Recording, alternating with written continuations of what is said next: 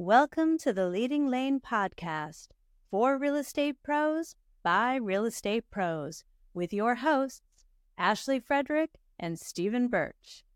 If you're looking for an honest, authentic, and raw perspective, you found it. Hello, uh, we are back this week and we are talking about why agents leave. And I think that there are a lot of misnomers, a lot of um, personal things that might come into play. Or what I find is that people always think it's about numbers. And I actually think that that's probably one of the least things it should be about. So today we're going to have an open dialogue about why agents leave. So the it's actually really funny. I had a, a, call this morning with somebody talking about recruiting, but then she had somebody leave her company last week, and she i mean obviously it to me it hurts when when people leave because we invest so much time money energy into people trying to help them uh, achieve their goals. But at the end of the day like this person that she was talking about the reason why they left is and they, they said oh i'm not lucky like everybody else this industry is not about luck whatsoever like it's all about opportunity that you create so I think that there's a, um, a persona out there that real estate is so freaking easy. I had a friend that said all we do is stab signs and then we cash ten thousand dollar checks. Like that's it. So I think people somewhat come into this industry um, with a um, unrealistic expectation and not realizing how much dedication and everything that it takes to actually make it work in in real estate. So yeah, I just thought that was really interesting. Well, I think that a lot of times reality TV shows have not done us justice. Like we look at three houses and we buy next. Uh, so I think that people think it's super easy and they don't understand that people might not buy for years or that it's not just putting signs. It's the contracts. It's the legalities. It's living in a simple world where everybody wants to blame somebody for something else. So we know that reality TV does not help our industry whatsoever. But let's talk about more on a on a local level. Um, mm-hmm. How many agents over the years that you've owned your company have you had uh, leave and exit the company? I have had five. Five total. And so are are those was it their choice or was it your choice? Uh, so of the five, two retired, uh, and three was my choice. Okay. Yeah. And then out of those three, are they currently at different companies? They are. Yep. And then what about the like the production? Were you able to see or do you do you pay attention to them any any longer? Um not really. I believe that two of them um are not producing much um and one was more recent, so that's, you know, yet to be determined. Yeah. Um, you know, I think it really for how many years have you owned the company? four, four in a month. So, um, like having five people over the four years exit your company, I don't think that is a a bad ratio whatsoever. So I think that that shows that I mean how well you're doing as a leader.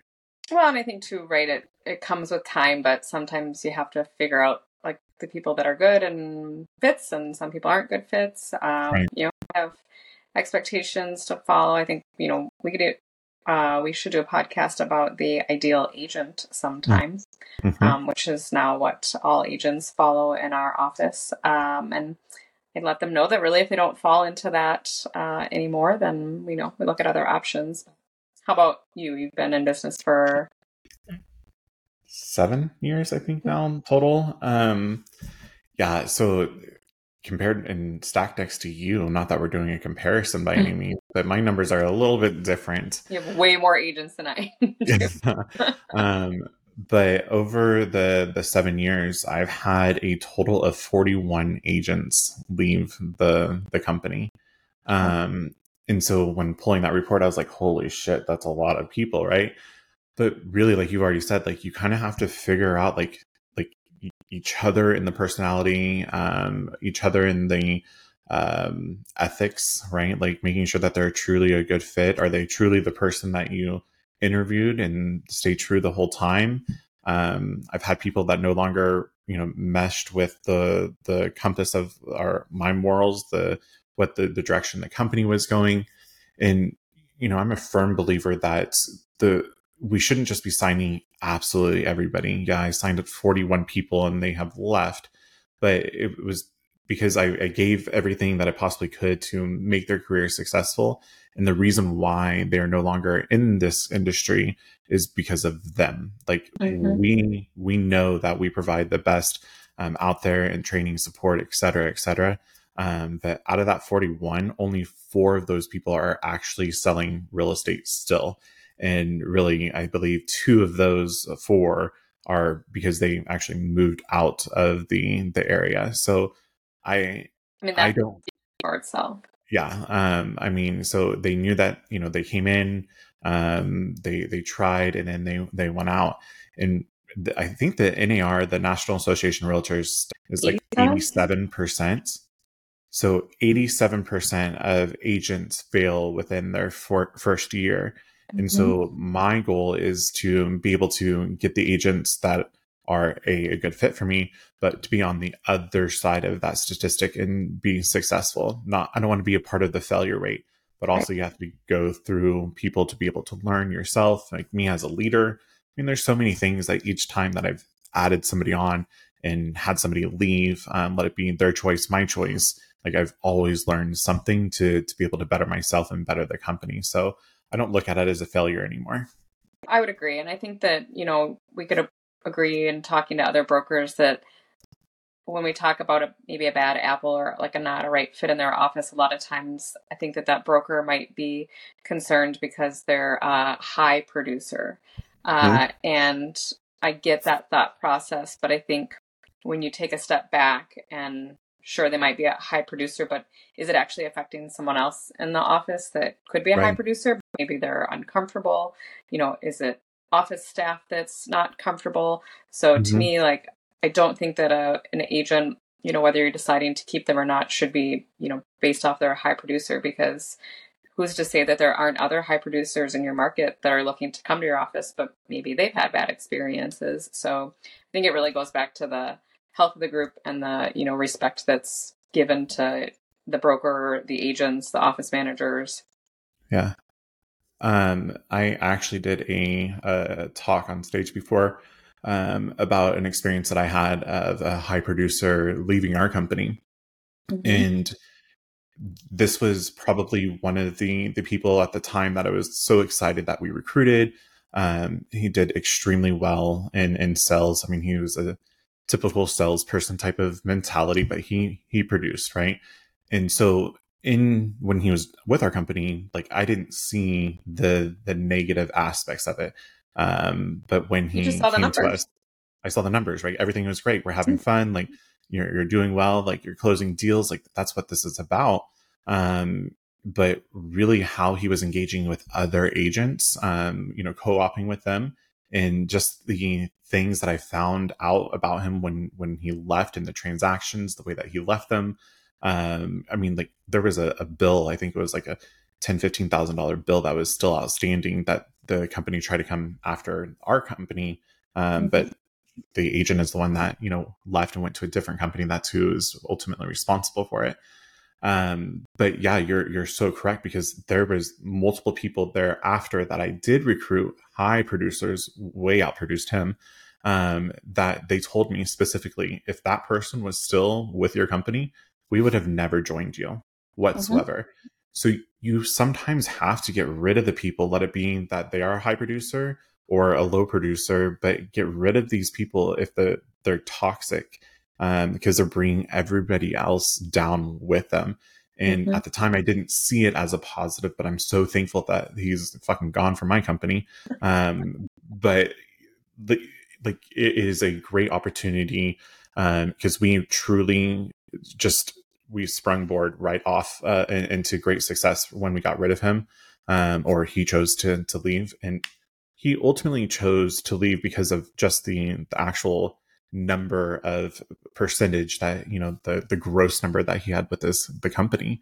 Sure. Um, and at the end of the day, he admittedly said to us that um, yeah, it, that really wasn't the best because I had to pay for this, I had to do this, they didn't have this, we didn't have the support that you guys have offered and he really started losing money, even though that he was after that big number. But that's where I think agents sometimes forget too. Like, you know, look at the net. Like, let's talk mm-hmm. about net numbers. Like, net is actually what you know puts food on the table. Correct. Gross numbers, like yeah, those, those sound fantastic, but that's not the true realistic number that you're going to be keeping. So being able to analyze what are those different expenses, what are those uh, different fees or charges that these companies are, are making or charging agents that they are have the ability to make it sound fantastic, but really in all reality, the the net number is way lower uh, if you if you do the numbers. So when I think when we had the last broker retreat, there was a broker there that was talking about recruiting someone in her area, mm-hmm. but I think it was that she was um, she would never leave. She just assumed she would never leave, uh, mm-hmm. which I can relate to. Um, and high producer, and I think we got into a pretty good discussion about that because mm-hmm. both you and I could go back to why did we leave? Mm-hmm. We were, I mean, I was a, the top producer in my office. You know, um, I think a lot of people that become brokers were top producers in an office. Mm-hmm. And my guess is when you actually talk to them, it, it wasn't a numbers type of situation. Mm-hmm. It was a culture type of situation. It was the what trainings are available, what support is there, uh, what programs are in place. So I think it's you know one I think some agents leave and then they're like, oh shit, uh, like maybe the grass wasn't greener on the other side. Mm-hmm. Um, but it's even just, you know, not just uh, why they leave, but like why they come. I know that I interviewed an agent and our split was less than what he was offered somewhere else. And I really tried to hone down on that net part of it of what are you paying for X, Y, Z? What's the culture? How involved are they in the community? What right. type of corporate training do you have? What type of on site training do you have? Mm-hmm. And although that percentage might be different, I think if you actually broke them down side by side of, okay, I might make 5% less here, I have the option to make more. Right. Um, but all of these things are involved. Really, what is the true comparison then? Right, absolutely. Um, and you know, I'm I'm actually in like trying to recruit somebody right now and I've had multiple meetings with this agent, and it all comes back to the split for this person. Mm. And so, like when you know, I, I did the same thing, just like what you're saying, lay it all out, be able to show them, and they were like, "Oh yeah, like I see all of those. That's great, but my split's different." Okay, tracking that. But finally, I told them like at the end of the day, there in order to grow a business, you can only be able to cut so many different expenses. And mm-hmm. when you're hyper focused, like don't get me wrong, you need to watch your overhead. You need to be able to be uh, have a pulse on what's going on. But at the end of the day, like you can only cut those expenses so much, and then that's it. Then mm-hmm. you're you're stuck. But if you're able to shift your perspective instead of saying, well, how much can I reduce? How much more is available out there for me that I can make more money so yeah, you're investing a little bit more. It seems that you're investing a little bit more, but how much more opportunity is going to be at your your lap? Like how many different tools can we implement to make your life so much easier that you don't have to work so freaking hard? Mm-hmm. And does that then allow you for more deals or does that allow you to spend time with your kids or grandkids? Like what is it really you're ultimately after? And so I just think it's really interesting that sometimes again just goes back to yes, they we think it's about money, but it really isn't about money. Um, and here we have a high producer that you know we're we're talking to, and like if it were only about money, then why is he looking to go somewhere else? Mm-hmm. So, um, but last week ultimately I told him like, yo, we've had multiple meetings. I'm not. I've given you an offer. I'm not running after you anymore. So mm-hmm. good luck to you, and uh, hopefully we can work and do more deals in, in the future together uh, if it comes to a time that you're ready to come over, like we'll chat then. But that same offer isn't going to be on on the table. Like, right? I'm not gonna. I'm not chasing people just to join, just to join. Like, well, I, I think that's because we're so confident in what we have to offer that right. you know the way I normally see it is like, oh, like there's such a they're at such a loss because they don't know or they can't see it yet.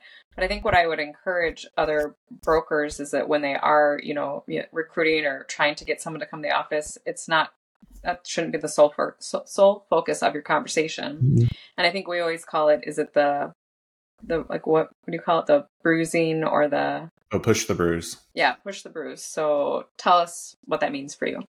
Yeah, so um, Imran Pilati is actually the one that uh, taught me that. And he ta- has taught me a lot of stuff. So shout out to Imran.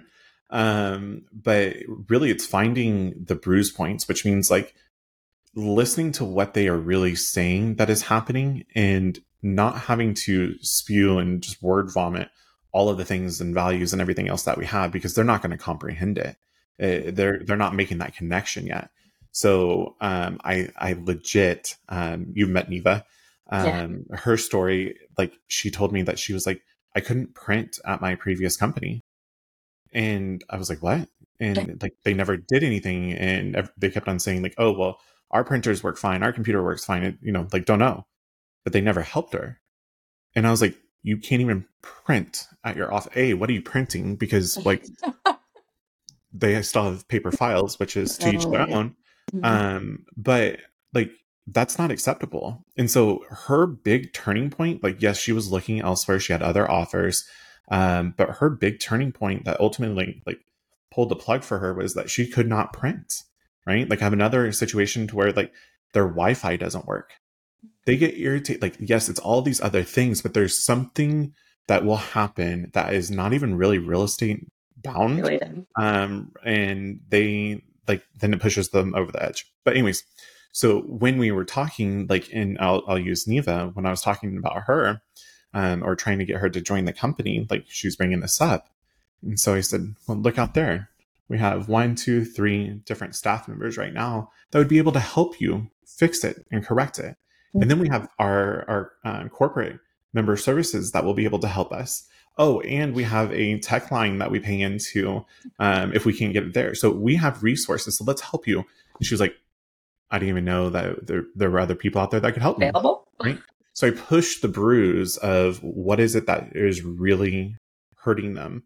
Um, the another one that I, I recruited, uh, the bruise point was their broker was two hours away like, like the broker doesn't know, like they're not in our market. They don't know our contracts. Like, and I know there are models that work out there, and I'm not knocking any of it, but like for these individuals and you know specifically like they wanted that broker support. That's what they were looking for. They were already producers. They know how to do it but they needed you know the additional support. And so that's what i kept on pushing. Like look, your broker's two hours away. Like you ha- see them once a year, and yet you're paying in their office. Yeah, like and you're paying all this money to them. Like let's have a real conversation. Let's talk about how we take money and reinvest into the community. You know, like so you continue to push those bruises. Um, you you have one mouth and two ears for a reason. So listen twice as hard as or twice as much as you're talking they'll tell you everything that's wrong mm-hmm. and then what you'll be able to do is see within your offer stack that you had like in my visual mind it's like a I have a deck of cards and each value add that you have is on a single card and so for each solution that you have for their problem for their bruise that's then what you lay onto the table to negotiate with them for them to be able to see like this is what i need Mm-hmm. They don't they don't know that they need X, Y, and Z yet because this is all that they know. So that's all I want to be able to focus on is what is most important to them in their bruise points. Yeah, and I think I can relate completely. Um, you know, I had a, an agent that was on my radar that you and I had talked about. Mm-hmm. Uh, again, thinking that they would never want to leave. Uh, a lot of times, these agents have never been at another office, so you ha- don't have anything to compare to. Mm-hmm. Um, and it was we were at some get together and her husband made a comment about them like not going on vacation often mm-hmm. because they can't leave because real estate mm-hmm. and i just remember being like that's super sad you should be able to leave there should be help when you're gone mm-hmm. and i remember you and i talked about it and you were like ashley yellow i was like what and you're like i think you found the bruise point and i was like oh, I did. And, you know, and it, it didn't even dawn on me because we get so tracked on what, what we mm-hmm. think they're looking for. Mm-hmm. And it came down to a simple, you know, coffee, uh, literally telling her that that's what he said. And, you know, it kind of crushed me because everyone should be able to spend time with their family and their grandkids, right. travel. And that, you know, that uh, stack of cards looked very different as to how I Mm-hmm. presented and what we have to offer if you are away, and the staff that can help when you're gone, and the agents that can help cover, and the Mm. you know standard of practice we have for when you're on vacation and who Mm-hmm. And there really wasn't even a discussion of splits or anything. Mhm. Um, and she's at our office now, and it's fantastic. And you know, we just had a conversation not that long ago about how even a year ago she wasn't even looking at making a change, and Right. you know, it was one simple conversation that was really just I, I cared about her as as a person, and she's great at what she does, and I just wanted to be able to help her more. And I think that's where, like, I know we're kind of going away from why agents leave to why we're, we can gain them. But like Uh, they're leaving from another office, right? Right. Very, yeah, very valid, valid. Um, but like that's where like recruiting is. It, like recruiting gives me the ick. Like I hate Yeah. the word. I hate how it's shoved down our, our throats. I hate how people say that's the only way you can ever grow your company. False. One hundred percent false. Ah, I can. Um, like the, it, it just is an ick. It's the red flag for me. But where like I change the mindset is creating the partnerships with these people, and just like what you're talking about, the agent that you recruited, like it's because you genuinely cared, and yeah, you found the bruise point, and yes, you had a solution for them, but they didn't even know that it was really a bruise. I mean, they did, but they didn't see it yet as a bruise until you pushed it a little bit more. or and- thought that there could be a solution to it. Right. They don't know what they don't know. We say that all the time. Like you're the one that told me that. Like don't know what you don't know, and so they don't know what they don't know, and they're not going to listen until it's a genuine personal touch, and that's where they the total difference of recruiting then happens. You're creating a partnership now because now you want to grow with them. You planted the seed, and you then grow the partnership together versus just oh let me recruit you and then never see you or be two hours away and not even help you. Like it, it's just it's scary really out there that that's how some people operate that they don't even know their broker Yeah. they have no idea who they are they've never seen them I mean, I just think, and I'm sure you, you and Ryan can relate, like the amount of issues that come up in one day, just because, I mean, real estate is so ever changing, and Yeah. You can't control necessarily what your buyer does, your seller does, or the other agent. And I mean, I answer questions all day long as far as with a broker hat, and I can't imagine not being available for people, uh, or just maybe or they were taught wrong to begin with. I mean, let's Mhm. be honest, that happens a ton uh, and being able to retrain them as to like, so I actually would do it this way because these lines mean this, you know, and it's great when people are sponges, and I think it makes them better agents all around. yeah. Um so sabrina and dustin they were with a different company and this company had a, a, a very good split in capping model which i don't have a capping model whatsoever. And their broker happens to be a, a little ways away i don't even know if they ever met them in person. Um and really what their their like the reason why they came over was for the the support and response time. Mm. and like this is just so mind-boggling to me.